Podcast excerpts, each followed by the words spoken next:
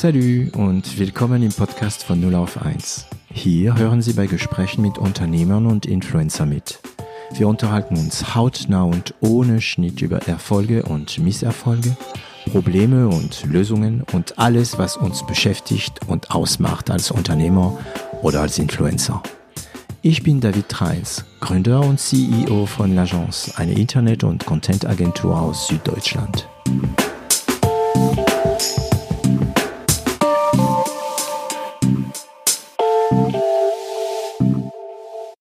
Warum hast du nicht einfach weiter an deinen Lebenslauf, wie viele es machen, ne? und dann Management und, und Top-Management vielleicht und bist du Unternehmer geworden? Also es passt irgendwie nicht. Und vor allem, ah, die Komfortzone, Moment, ich lasse dich antworten.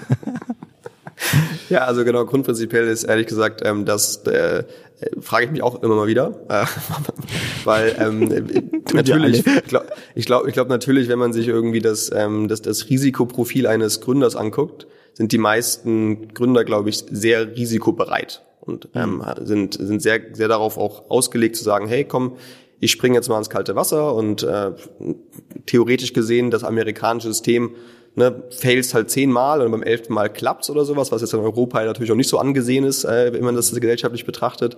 Ähm, und für mich war das eigentlich natürlich jetzt ein, ein komplett verrückt, wenn man das so, sagt, die Überlegung zu sagen, ich habe einen super Job, ich verdiene gutes Geld, ähm, habe, wie gesagt, bei Amazon auch irgendwie, glaube ich, einen, einen, sehr guten Job schon gemacht, auch einen sehr guten Track Record, was jetzt bedeuten würde, ich hätte perfekte Aufstiegschancen, hatte auch die Option, immer mich weiterzuentwickeln.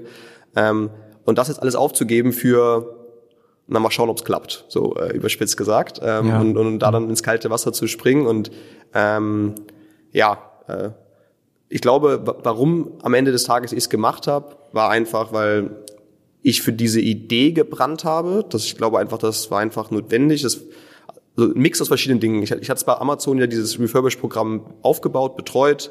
Da war Frustration, weil es Amazon nicht so machen wollte, ähm, dass es erfolgreich wird.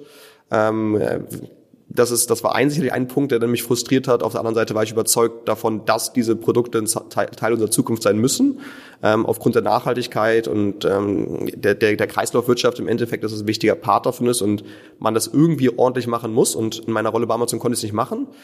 Und der dritte Punkt war sicherlich auch, dass ähm, ich mit meinem Mitgründer, ähm, den, den Peter, ähm, den ich, ähm, mit dem ich gemeinsam in Shanghai studiert habe, also den habe ich in Shanghai kennengelernt. Mhm. Ähm, und er ist, er ist quasi Österreicher und wir waren im Freundeskreis in, in Shanghai, haben uns angefreundet, waren im Freundeskreis und waren auch dann in der Zeit nach Amazon ähm, äh, immer wieder mal, haben uns einmal im Jahr mit so einem Freundeskreis aus fast die ganze Welt mal getroffen an irgendeinem Ort und haben da quasi irgendwie einmal, einmal im Jahr so eine Reunion gemacht. Ähm, und das heißt, mit Peter war ich immer wieder in Kontakt und er war bei McKinsey, ähm, ist sicherlich. Ah, okay. Also mhm. aus der Unternehmensberatung kommt er ähm, aus der Schiene und ähm, er ist sicherlich einer der smartesten und intelligentesten Menschen, den ich in meinem Leben kennenlernen durfte. Und als wir dann gemeinsam drüber gesprochen haben, was machen wir beide und wie geht's weiter und dann hat er erzählt von seinem Hintergrund, dass er Marktplätze äh, betreut hat bei McKinsey und die unterstützt hat, um, um Marketing zu optimieren und besser zu werden. Dann habe ich von den Refurbish-Produkten erzählt, was die Probleme bei Amazon sind und dann saßen wir da irgendwie bei ein paar Bier und ein paar Moskau Mules, glaube ich, waren das damals ähm, und haben dann irgendwie gesagt, hey, ähm, oder er hat gesagt primär, hey, lass das doch gemeinsam machen. Und ähm, bei mir war es dann eher die betrunkene, lustige Antwort, ja klar, warum auch nicht, aber so halb ernst gemeint, halb sarkastisch. Ja. Und ähm, ich glaube, dann dann bin ich wieder nach Hause nach München gefahren ähm, und dann war das irgendwie so, dass äh, er fünf Tage später mich angerufen hat und mir gesagt hat, hey, ich habe das mal alles durchgerechnet, alles durchgeplant, ja, weil er war ja, und, mhm. er war ja Unternehmensberater, hat das einmal den Businessplan aufgestellt und gesagt, das macht alles Sinn, ähm, das sollten wir jetzt machen. Und dann war ich so, äh, ach, äh, also jetzt wirklich oder was ist denn jetzt los? Und war völlig vom Kopf gestoßen. Ähm, und äh, ja, das hat Aber dann, du, der du, der gerne plant, ne, und der eigentlich noch nie dran gedacht hat, so eine, eine Firma zu gründen und und und, ne? Also. Ja, also hättest, hätt, wie gesagt, hättest du mich jetzt vor also jetzt sechs Jahren oder sowas gefragt, wirst du mal ein Unternehmen gründen, hätte ich sagen können, also komm nicht ja. in die Tüte. Also sehe ich mich gar nicht. Dass ja. Ich werde den ganz normalen Angestelltenverhältnis-Track gehen.